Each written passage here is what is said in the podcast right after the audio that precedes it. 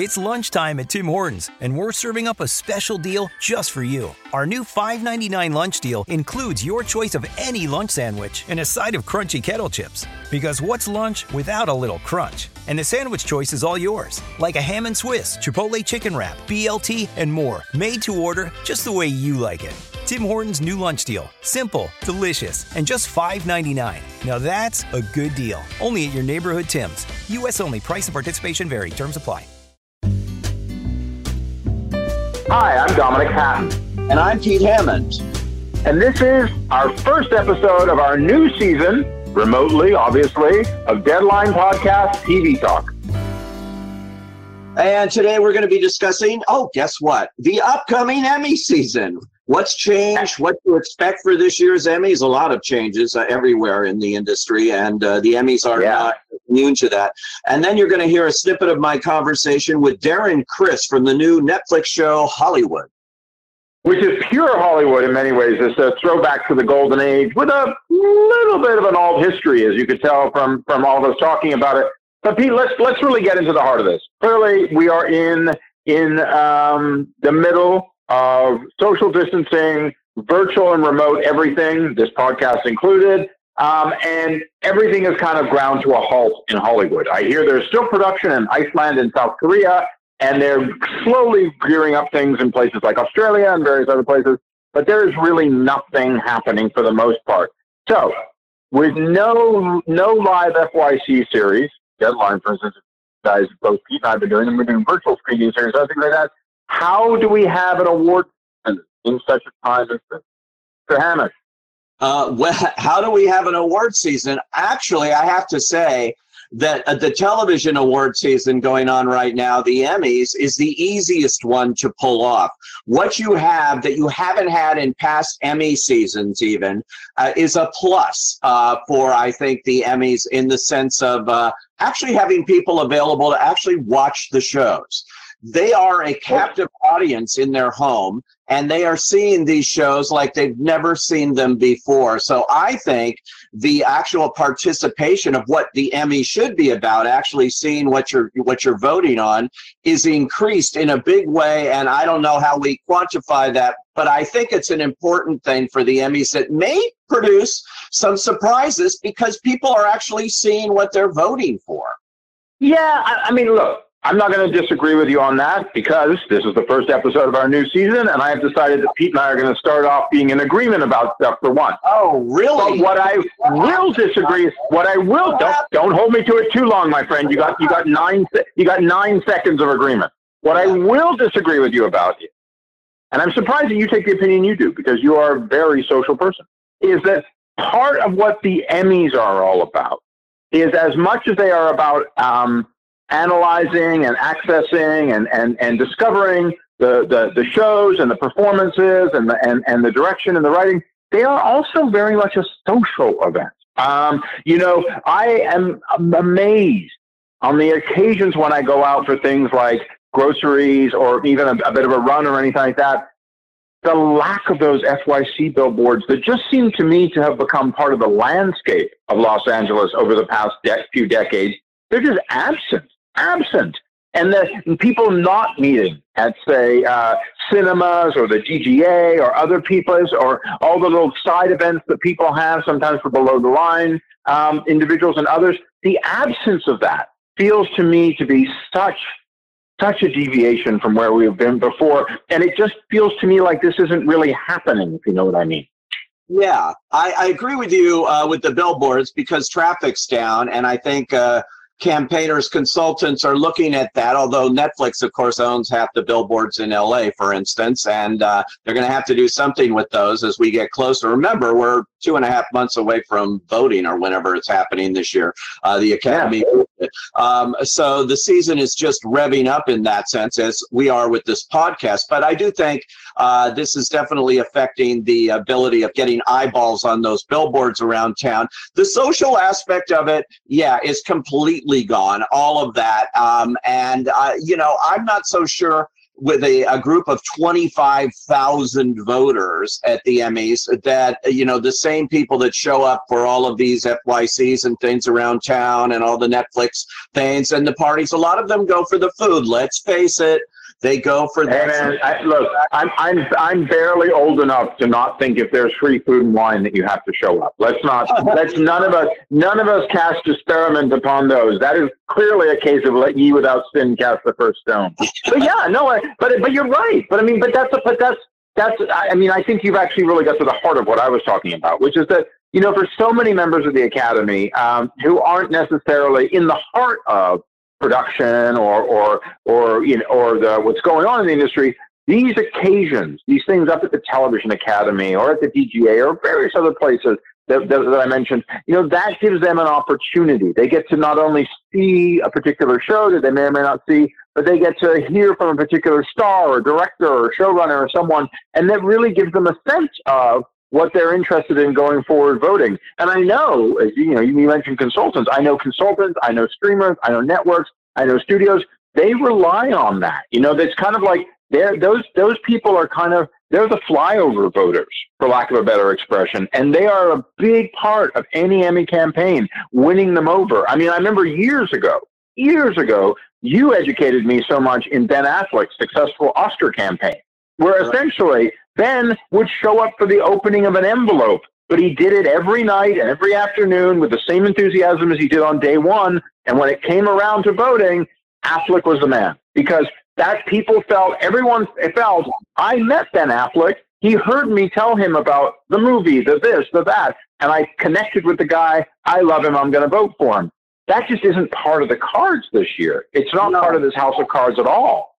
Well, we're looking at uh, what you're talking about, and you're right in that sense, is uh, energized voters, uh, people that are actually going to spend the time uh, to tell their friends. These serve as word of mouth too. They're seeing something, they spread it around, and, and it starts going beyond that audience that's there meeting them, but also to actually vote. So these are the people we can say are reliable voters as well in the Emmys. They're they're energized in the whole process and all of that. And uh, you know, it's interesting this year too, Dominic. And I have mm. to hmm. say, first I was going like, oh, really? I don't know. I don't know if you should do this. Not good for the older voters this is the first year we don't have physical screeners. I, you know, not a one has a- arrived here because they banned them, and I'm wondering if that's going to have any effect at all. People are at home. It, in the television business, it's all on TV anyway, and you can access it. Yeah. But the, people counted on them. A lot of people counted on them because they're still not into how to download and how to get this. Well, true. That that's true. But but I think we've all learned in the past several weeks. I mean, a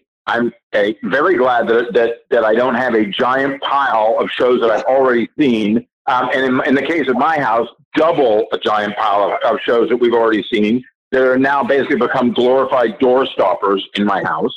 That's good. Good for the environment, which is great. Um, but also, I think that in the past several weeks, we've all seen it both in our professional and personal lives how people have adjusted and how they've worked with the, the, the technologies that are available for them to work, to communicate, to be a part of communities. So I think in that sense, this screenerless um, Emmy season, talking just about the Emmys, of course, is, is, is actually an advantage right now during, during just pandemic because people are becoming, they just became much more tech savvy because they had to, as opposed to all those years of you know, someone, you know, I mean, we all have members of our family or something who pass their phone to one of us, like when they, they're like, I don't know how this works. Can you show me? Whereas now they're having to learn because the only way they can talk to their bank, their son, their daughter, their this, their that. It's part of who we are during this. And I, I think that that's a powerful permanent change. But I do, I, with all the, you know, dates are changed. Uh, we're, we're going to find out all sorts of things going through um, the next couple months. And of course, as the, as the town reopens, as how whatever form that takes, it's going to be a very, very different Emmy campaign. And I'm not even talking about like when we get to things like the Oscars, where rule changes are now are now you know giving the streamers um, uh, placements that they never had before, et cetera, et cetera. It's a brave new world out there. And I wonder, and this is something I think we're going to discuss a lot this season. I wonder how much of this we're going to just this is going to be the way it is from now on going forward because i think a lot of change has come and some of the change people can't wait to get rid of. And some of it that I think they're going to realize, actually, you know what? That's a better way of doing things. Yeah, I think it may be. You know, I mean, uh, like I wrote about last week with all the uh, Motion Picture Academy uh, changes because of the season, as you mentioned, streamers and the VOD eligibility and all that, that they had to do. They had no way around that. They had to do that this year because just it's a mess. Um, but they also announced that this is the last year for physical screeners for that and i think that's a different issue. I, I you know the academy has a like stringent requirements on their uh, platform viewing platform now that has passed a lot of litmus tests for for major features that are in theaters hopefully they're theaters um, that's different than the television academy dropping them uh, and uh, you know so we'll see how that affects uh, the Motion Picture Academy going forward and all this stuff too. But with the uh, race, I think you're right to what you just said. I think there are going to be permanent changes that are going to come out of this. People get used to things a certain way. The bigger question, though, uh, you know, that the Oscars are even talking about what's going to happen in February for the Oscars, but what's going to happen in September for the Emmy show itself? Are we looking at oh, yeah. Emmys? I mean, is this possible? I mean, we're. I, will tell you. I'll tell you what. I think. I think people don't know right now. But if you were to do a, if you were to do some percentages, I think a virtual Emmys right now is looking like 45, 55. Like it's it's a very tight decision because you know, as as various health officials said to people, yes, we've got this is a first wave. It may or may not have peaked yet. Um, we might see some relief during the summer, but come going into the fall, we could see this again. And maybe, maybe, I mean, this is America. I'm going to say maybe we will have learned a lesson or two from this one, and maybe we'll be a bit more preemptive. And I think the Emmys is going to be right at the forefront of how that's going to work in this town, right at the forefront. I think so too. You know, I go to the Emmys uh, every year, and I can't imagine. Yes, we should always tell we should always tell people that Pete's the one who takes it for the team on September. I, I go to the parties, but Pete takes it for the team. I go to those parties afterward too. But I go to the Emmys, and that is wall. And I'm not kidding. Wall to wall people. You're touching. You are so close in that lobby at the Microsoft, and then going down to the governor's ball afterwards. It is just solid humanity and uh, that's going to be something that they're not going to be able to do. They're really going to have to make some changes in that. And imagine the HBO party. How does that oh, yeah. happen? That's another one where, you know, Hollywood cannot exist in the way they have. Uh, at this particular time, and they're gonna, if they're gonna have them at all, uh, with any semblance of what they were, they're really gonna have to uh, rethink that part of it. That's very true. Now, I'm talking about rethinks. I believe you had a chat with Mr. Darren Criss not too long ago. I did. Darren Criss, who of course is an Emmy winner, speaking of the Emmys for the assassination of Gianni Versace.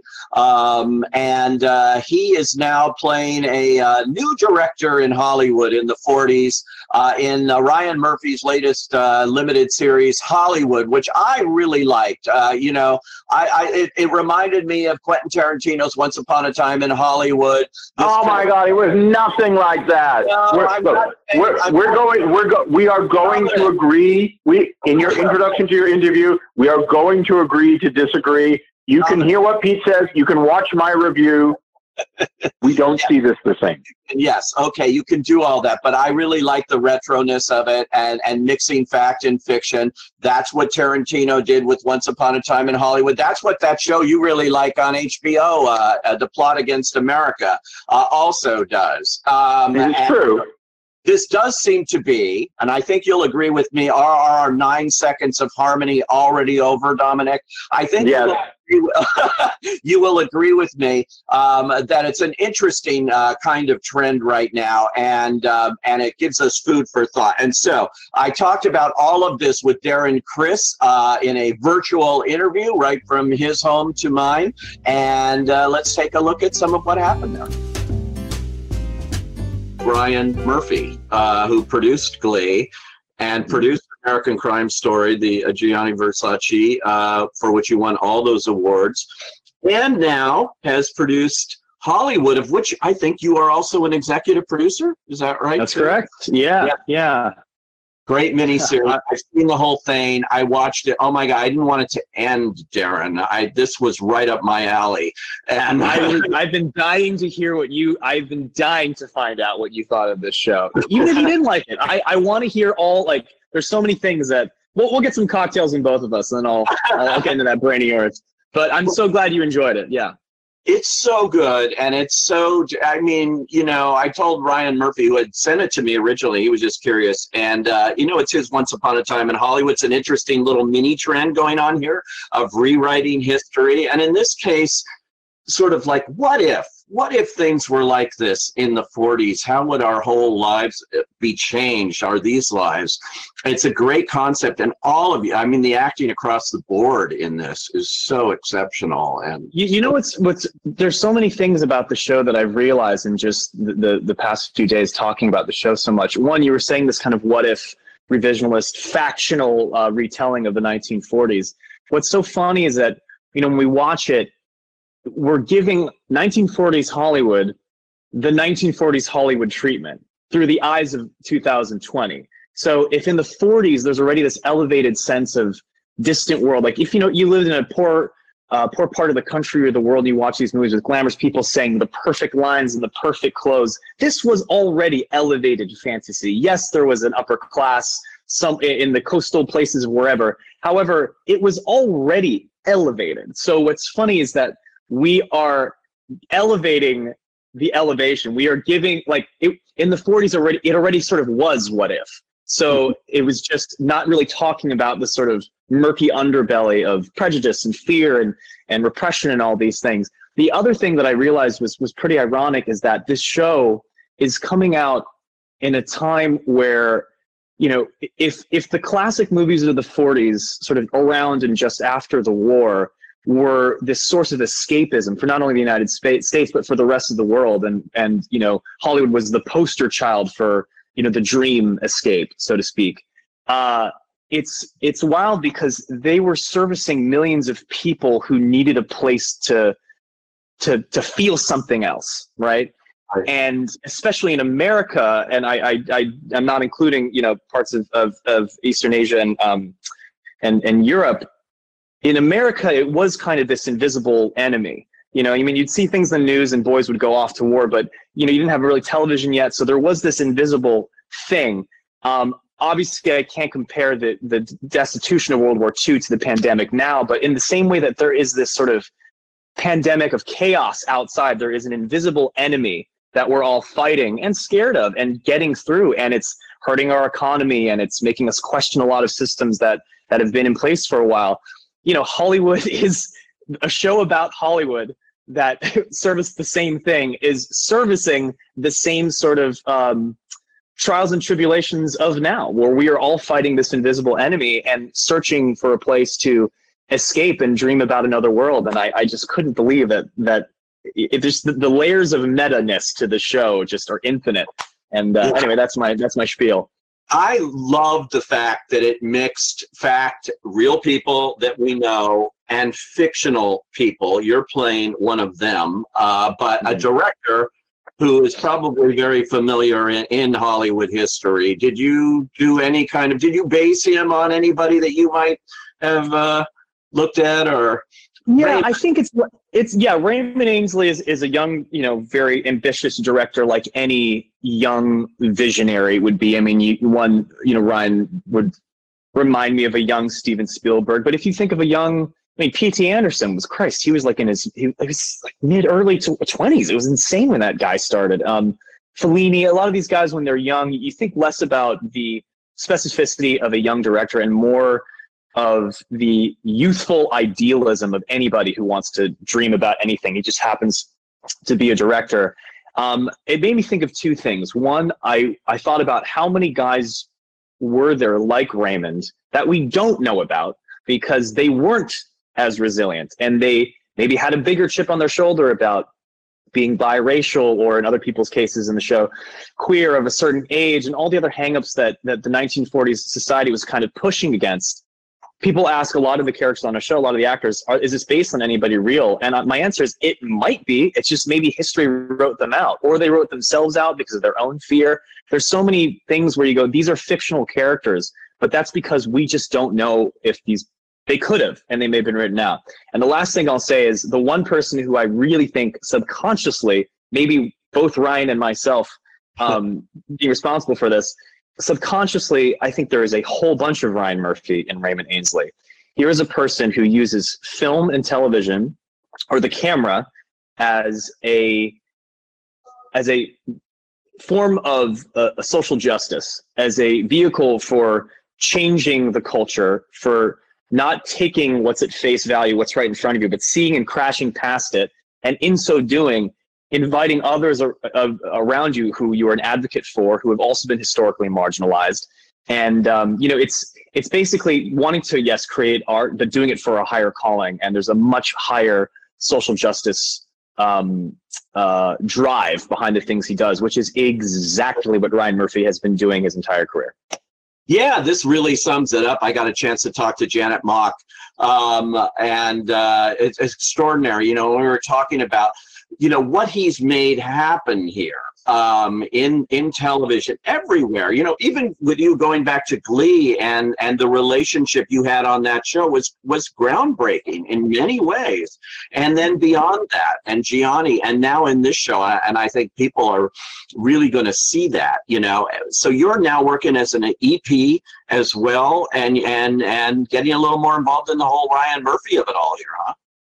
Yeah, well, I'll tell you the kind of nexus of everything. We um, I, we had a sort of victory laps uh, drinks uh, about end end of 2000 and I want to say 18.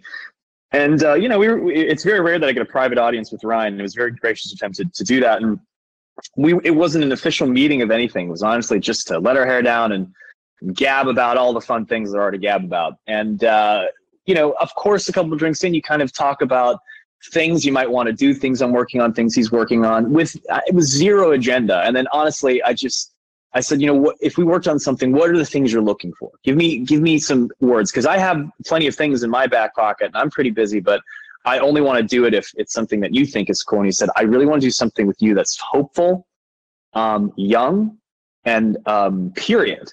And I immediately was like, oh, well, I, I, I brought up a bunch of different famous characters and people from the 1940s Hollywood scene. Um, it's it's a it's a genre that everybody loves. I have to tell you, the past several months, without even saying what the plot was of Hollywood, I would say, "Oh, I'm working on this 1940s Hollywood thing," and people go, "Oh." Oh, I just love that period of time. It's my favorite. The clothes, the music, the cigarette. Oh, God, it's just the best. And it's like, I haven't even told you what it's about. People love it because 1940s Hollywood is almost as if it was its it's its own genre. It's not even a period. It's it has its own mythology with its own archetypal characters, with its own tropes of things that happen to a lot of people, particularly at that time in that place. That I I liken it to that of Greek mythology or Marvel superhero universes, where you have these sort of oh, did you hear the one about so and so? You know, they used to blah blah blah. Oh, I heard that. Did you hear the one about you know? Everybody especially Hollywood buffs, has their version of them, whether they're apocryphal or, not.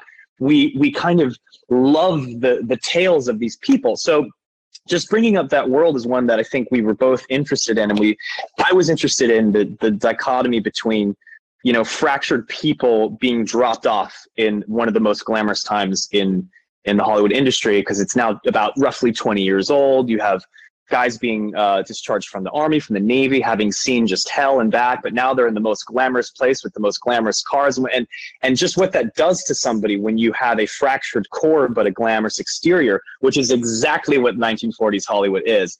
And the thing that Ryan and I have always loved, but particularly Ryan, of all the themes that he explores in his shows, while he's always pushing for uh, social issues to be talked about and acknowledged and hopefully changed for the better he has always looked at these stark dichotomies between if you take something really beautiful, what are the things that are fractured and ugly about them underneath that that uh, kind of makes you question what this is, or conversely, like with Versace, something that's very ugly.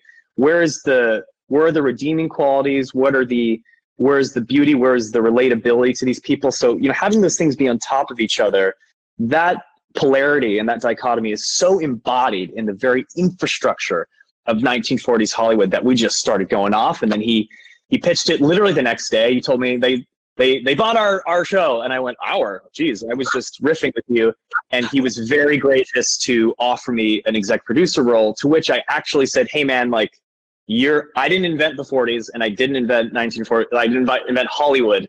This is your thing. He said, Do you mind if I do my own thing on it? I said, Of course, you're Ryan Murphy. This will be brilliant. And uh, when he offered to me, I said, I, you know, I'm okay. And he said, don't be an idiot. Take the producer credit. Uh, to which, of course, I was glad to. But I think it was just goodwill from his part as as far as just being like, I know we talked about this initially, but I was included on some early um, creative conversations, and he was very receptive to my input. But for the most part, I kept my my hands off the wheel and let Ryan be his brilliant self. And scene. Thank you so much for listening to this first episode of this season of the Deadline Podcast TV Talk. Now, make sure you subscribe to us on Apple Podcasts or Spotify or anywhere else you want to hear your podcast so you never miss an episode this season of our weekly show because we are back. And of course, you can find all of our Emmy breaking news coverage at deadline.com. So thanks for joining us. We'll talk to you soon. Bye bye.